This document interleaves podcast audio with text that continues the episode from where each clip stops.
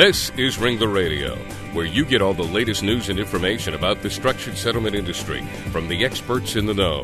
Ringler Associates, quite simply, the undisputed leader in structured settlements for more than 30 years, and the only broker you need. Now join Ringler Radio host Larry Cohen for today's program on the Legal Talk Network. Well, hello there. Welcome to Ringler Radio. I'm Larry Cohen, head of Ringler Associates New England operations, and we're glad you could join us again today.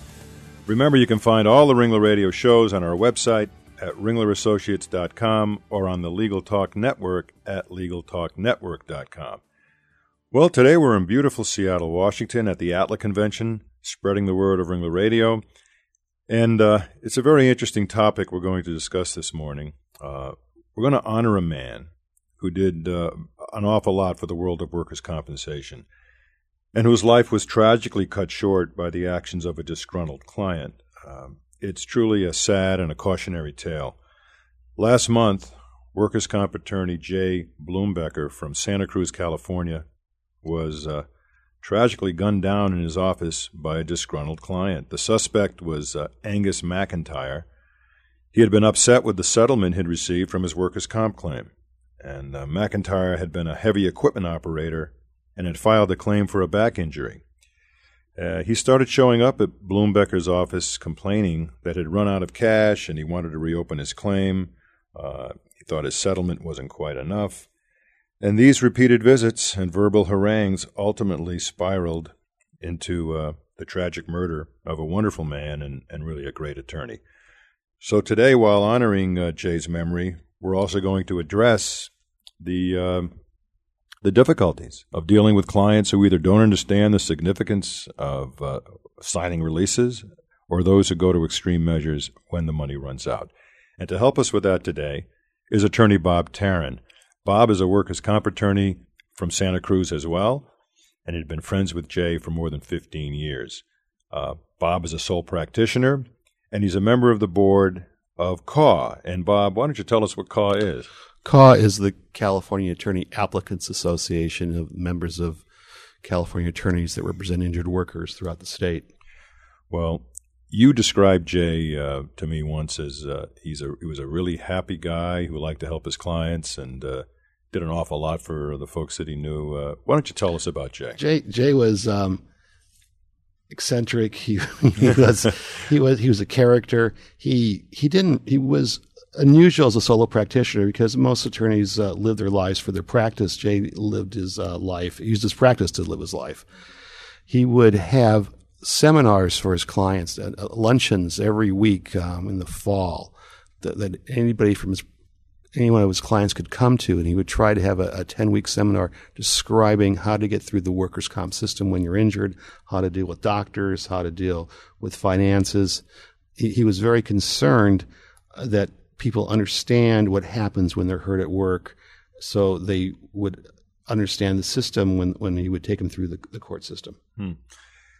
Well, once the tragedy happened uh, and the word spread all around the country, uh, how has the how has the tragedy affected the workers' comp attorneys uh, in California and elsewhere? Well, it's, it's been talked about a lot in, in our different um, listservs and our and internet. Um, it, it's gone from uh, it makes people suspicious of their own clients, which is very which is very disconcerting. You know, you want to have a relationship with your client, uh, you want them to trust you, you need to trust them. You, know, you talk about confidentiality issues, and now, now people are worried about that. They, are worried about the clients as something a little bit offbeat. They should be, you know, they get worried about it's going to come back and haunt them. I mean, Jay, let me, let me go back. Jay did probably there's probably two mistakes that he made. And I thought about this a lot over the last month, uh, and I've talked about different groups um, when he was killed. Jay had a client. Uh, this is good for all the lawyers to, to understand that that Jay had when Jay was hired, first hired by his client, um, they didn't get along very well after a while, and the client fired him, became disgruntled, hired someone else, and got and became disgruntled with that client and then for some reason, which I just don't understand, Jay took him back. And I tell people you don't take back problems. I mean, no matter how bad the thing is, the situation is, that becomes an additional problem. because It becomes a, becomes a problem because the person's already thought that you didn't do a good job in the first place, and uh, you let someone else give them the the reality of life. And sometimes, sometimes you have to go through three or four attorneys to be able to understand what your case is like because you got to hear it a number of times. That was problem number one. Problem number two is then Jay settled the case. And the client started to complain after about, he took the money, I think it was like $80,000 settlement. After six months, the money was dissipated. Client started calling the office. I need more money. For whatever reason, and I don't know the, the, that, um, Jay kept telling him, well, you're not going to get the money, and but I'll talk to you later about it. And well, not really what you would quote blowing him off, was not addressing what was becoming a very serious um, compulsive obsession this client had. And, and, when those things happen, you have to sit down with the client and say, this is the reality of life right now. And if you can't deal with it, you need to be out of the office. And you could either, you know, you tell, I tell clients, hey, if you don't like what I did, call the bar association. You call whoever you want to complain, but this is where it ends right now. Jay didn't do that. And the guy kept coming over, kept coming over. And because workers' comp attorneys are incredibly busy and it's, it's, you're always in court, you're, you're, making dozens of phone calls every day, reviewing, you know, 10, 15 files. He didn't spend the time. And that compulsion obviously became an obsession to kill him. And that was a second mistake. And, and I, when I tell, you know, I do lectures with lawyers and I tell them, you don't ta- take back troubled clients. And if there's a problem, you stop everything you're doing and you deal with it now because it just gets worse. It does not get better. Well, a lot of attorneys, you know, get busy and uh, oftentimes uh, have to, unfortunately, have to brush off clients that, that are that are talking to them, but yet those clients don't come back and, and with a gun. Uh, it, it's it's it's highly unusual that that the that the client would be uh, you know, resorting to this kind of uh, this kind of action. It's almost like a stalking process where you have to protect yourself. It is a, it is unusual, but the areas you find that, that clients are most upset about is not just their workers' comp injuries, but you have divorces. Mm. You do have a lot of violence against attorneys who do divorces because it becomes personal. With workers' comp, what happens is that so many people live on the edge financially. You know that you know most of this country you're two paychecks away from losing your house or losing your rental or losing your car from the payments. And when you're hurt, the, the benefits are cut dramatically. There's, they're usually capped out at, at less at two thirds your your weekly paycheck, and there's a cap of how much that is. California, it's around six seven hundred dollars a week. But if you're making you know fifty thousand dollars a year, which is in California not that much money anymore, you know, you're you're in deep trouble in terms of paying for even just food, clothing, and shelter. It becomes a real emotional problem. Well, there's no question about that. And in workers' comp, especially, you know, workers' comp, as long as the individual is receiving workers' comp, they're receiving essentially every two weeks or so, uh, basically an annuity payment. But but eventually, ultimately, when these cases get settled and lump summed, then they have the choice. Either they take it as a lump sum of cash, or potentially they could use a structured settlement to spread it out. What's your experience been with the people that take the cash uh, versus well, spreading it out? The people that take the cash usually end up because they've been it takes some anywhere from you know nine months to two to three years, depending upon the seriousness of the injury, to figure out just how bad someone is. Uh, they're so deeply in debt that money is spent almost immediately. They're either paying back their parents or paying back their you know friends uh, to keep things going. The, the and I, it's always kind of scary because also they're giving up their future medical care. So they're spending money out of their own pocket for doctors. The thing about annuities, which, is, which I think is interesting and a good idea, if, if it's a large enough amount of money, that you could structure it to the point where at least it's in the client's best interest to make sure the money is spread out enough that they can take care of their, their, their finances over a period of time, and it forces them to start thinking how to get out, how to get back to the workforce, knowing you still have some money coming in in six months, a year, or two years, but you have to get back and do something. Uh, the trouble is the, when the cash payments come in, so if you're not working, there's not really incentive sometimes to go back to work.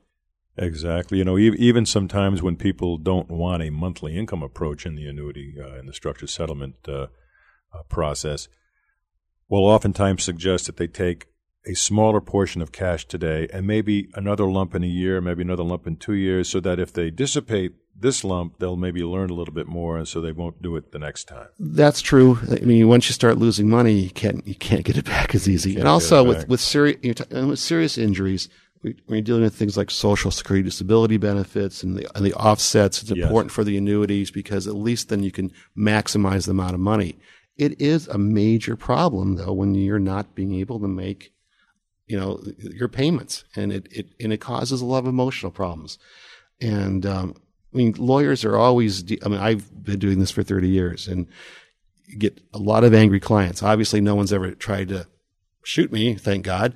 And but you have heard about clients now. the the big change you're seeing now is a lot more talk about security in offices.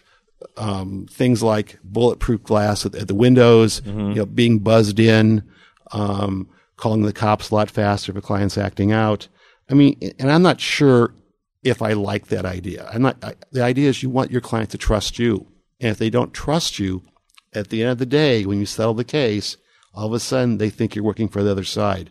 I mean, I've, you know, when they start, when clients start saying, well, you're really working for the insurance company, that's when you know you got to get the hell out of the office. yeah, I, I, hear you. But, you know, when you look at this scenario of Jay uh, and what happened to him, it, it is a highly unusual usual situation. But as you say, now because of that uh, and some other other events that have occurred, attorneys are trying to take precautions and trying to be a little more careful. What what do you think attorneys should be doing to help prevent this kind of uh, this kind of action? I th- you have to spend more time talking to clients. I think clients like the idea that the attorney can explain to them what is going on. People don't like being blown off in any situation. I mean, we've all spent time in lines, whether it's at airports or wherever, trying to inf- information from people. You know, waiting, waiting, waiting, and then you get told one thing, and the next one goes. I mean, there's the, the counsel, you know, we're called attorneys and counselors, the law. Yeah, right. and, we, and, you know, too many of us don't do the counseling effectively. I mean, people look for us for their trust. And the culture of our society is that lawyers are able to solve problems, whether as a cultural issue. I'm not saying it's true, but you know, look, if you watch television or movies, you know, the bad guys always go to jail and they're always the right bad guys. Uh, the people who are who suffer horrible injuries always able to succeed in the movies and getting good settlements. It doesn't work that way in real life, and you can't expect when people come into your office, you cannot. They should not be expected to always prevail. You expect them to do the best job. You tell them you do the best job you can, but you have to be realistic, and you can't hype a case. I think what lawyers do, in my opinion, is hype cases way, way too much. Well, we've I've seen that many times because uh, obviously there's competition for that client, and uh, oftentimes an attorney might hype the case just to retain the case, but uh, you know the chickens come home to roost at some point. And this is a good example of what happened. Exactly. And exactly. Well, let's take a short break now, and when we come back, uh, we'll have more from Bob Taren and about this tragic incident and uh, what we're going to do about it in the future. We'll be back in 60 seconds here on Ringler Radio. This is Ringler Radio Internet radio from Ringler Associates. Quite simply, the undisputed leader in structured settlements for more than 30 years. Since 1975, Ringler Associates has provided the finest structured settlement services to injured parties and their attorneys. Experience counts. Over 130,000 cases structured. This is Ringler Radio, Internet radio from Ringler Associates placing more than $18 billion in structures over the past 30 years, and one of the few companies that truly enjoys the trust of all parties in the settlement process. Ringler Radio is produced by broadcast professionals at the Legal Talk Network. We invite you to listen to our other shows on the Legal Talk Network and become a member. It's free at www.legaltalknetwork.com. Did you know? Ringler Radio is one of the top three rated shows in iTunes. Thanks to all of our listeners who download all the Ringler Radio shows. Ringler Associates, the only broker you need. Listen to all the Ringler Radio shows. Just go to ringlerassociates.com and click on Ringler Radio and choose a topic. Ringler Radio is made possible in part by the Life Markets that issue structured settlement annuities, including Aviva, The Hartford, Mass Mutual, MetLife, American General, and Liberty Life. Welcome back to Ringler Radio. And uh, today we're in Seattle at the ATLA convention, and we're talking to uh, attorney Bob Taren about a very uh, tragic situation where a workers' comp attorney in Santa Cruz was tragically murdered by a disgruntled client after spending uh, the, the proceeds of a workers' comp settlement and uh, not understanding the the realities of how to how to deal with money. Bob, uh, how have the workers' comp attorneys in Santa Cruz banded together over the tragedy, and what's what's happened over there? Well, we've talked about trying to make sure that, like we talked about earlier, that clients do understand the, the, the pros and cons of the system, making sure they understand where they're, you know, how much money they're going to get, if they need annuity, if they need an annuity or not, if they need to, how to save their money. But you know, again, the, you get in these holes that people dig, you know, for lack of income. It's been a real problem. It's interesting because over the years, what you're what you've seen in workers' comp is that when you go to the if you ever are able to go to the insurance company's um, claims adjuster offices, they have high security. You have to be buzzed in. They have bulletproof glass. Mm-hmm. They have, you know, all these kind of you talk through the window through the microphone. They've they have been um, they have, they're the ones that probably first started real changes in terms of security.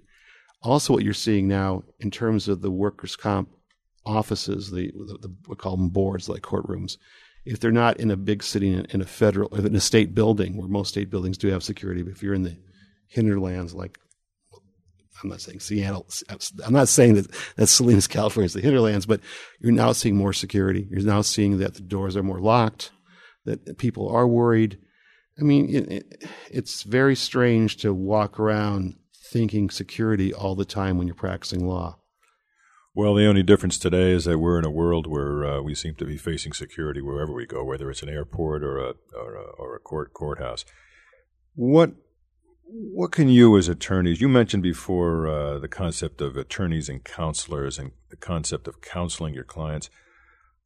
What do you think you can do as counselors for your clients to tell them a little bit more about let's say structured settlements and how to protect their money and, and, and you know bringing brokers like ourselves in to help that process. How do you how do you do that? I think it's important you talk financial situations with your clients. It's not just how much money i'm going to get you but it's okay you're going to get this money. What are you going to do with it? What are what's your problem now? What kind of financial problems do you have now? What are your needs in the future? If you're working if you're not working if you're you know are you going to be able to save your money are you able to invest your money? Do you need to structure it so you don't blow it? Mm-hmm. And and you also have a, have a sixth sense of what the client's like. The client has some type of uh, like emotional problems, let's say.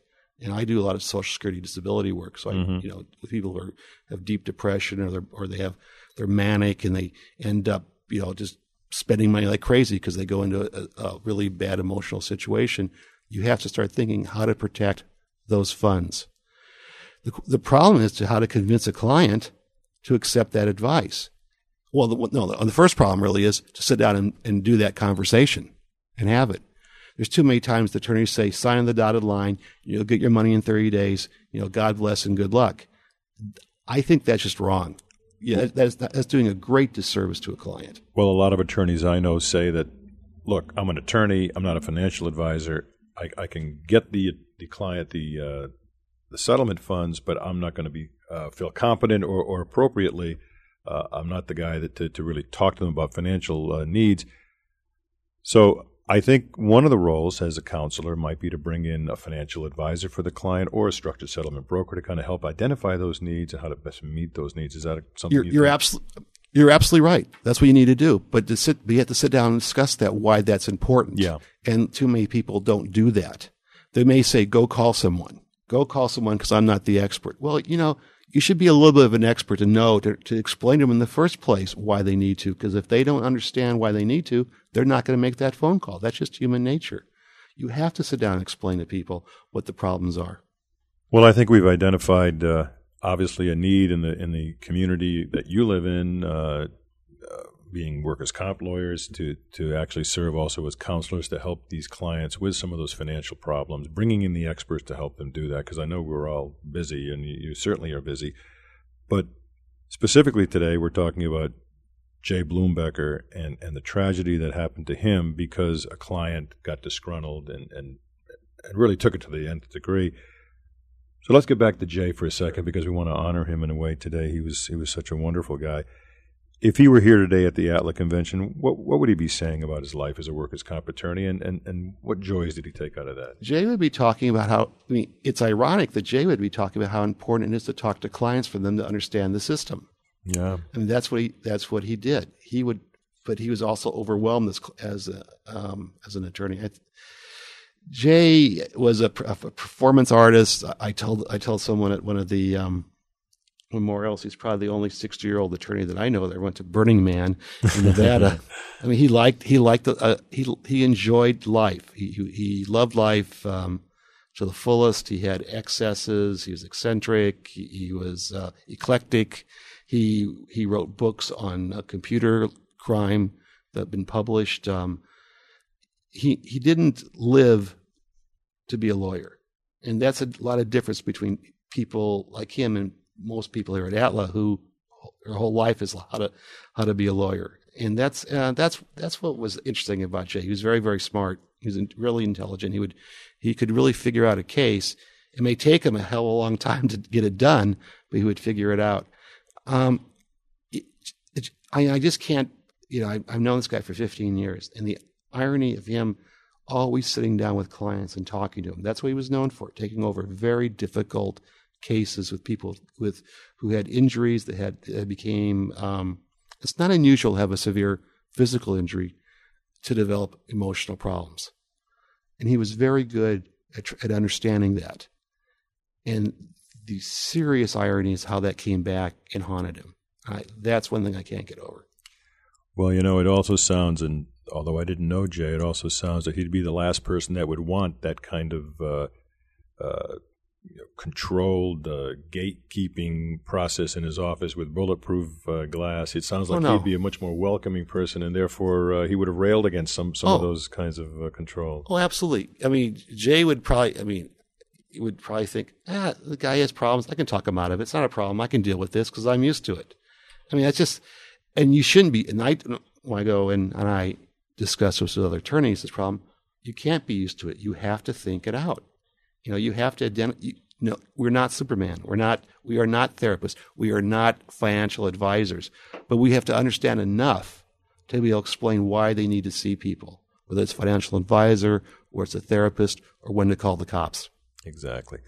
Well, Bob, if someone wanted to get in touch with you uh, to talk more about this or workers' comp in general, uh, how would they reach you? They can reach me on my website, my emails. I'm sorry, my, email site, which is Tarenlaw, Law, T A R E N L A W, at AOL dot com.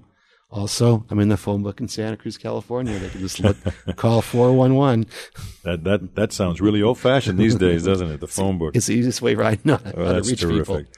Well, I'm glad you were here today, uh, Bob, and uh, relaying, relating to us the story of uh, the tragic story of Jay. And uh, and I guess the only thing we can say now for uh, Jay BloomBecker is uh, rest in peace, and may, hopefully we'll stop this kind of violence. I hope so. Thank you very much, Larry, okay. for inviting me. I really appreciate it. Thank you. And to the rest of you out there, uh, thanks for listening and uh, have a great day. Thanks for listening to Ringler Radio. Ringler Associates, experience counts. Since 1975, Ringler Associates has provided the finest structured settlement services to injured parties and their attorneys. Ringler Radio is made possible in part by the life markets that issue structured settlement annuities, including Aviva, The Hartford, Mass Mutual, MetLife, American General, and Liberty Life.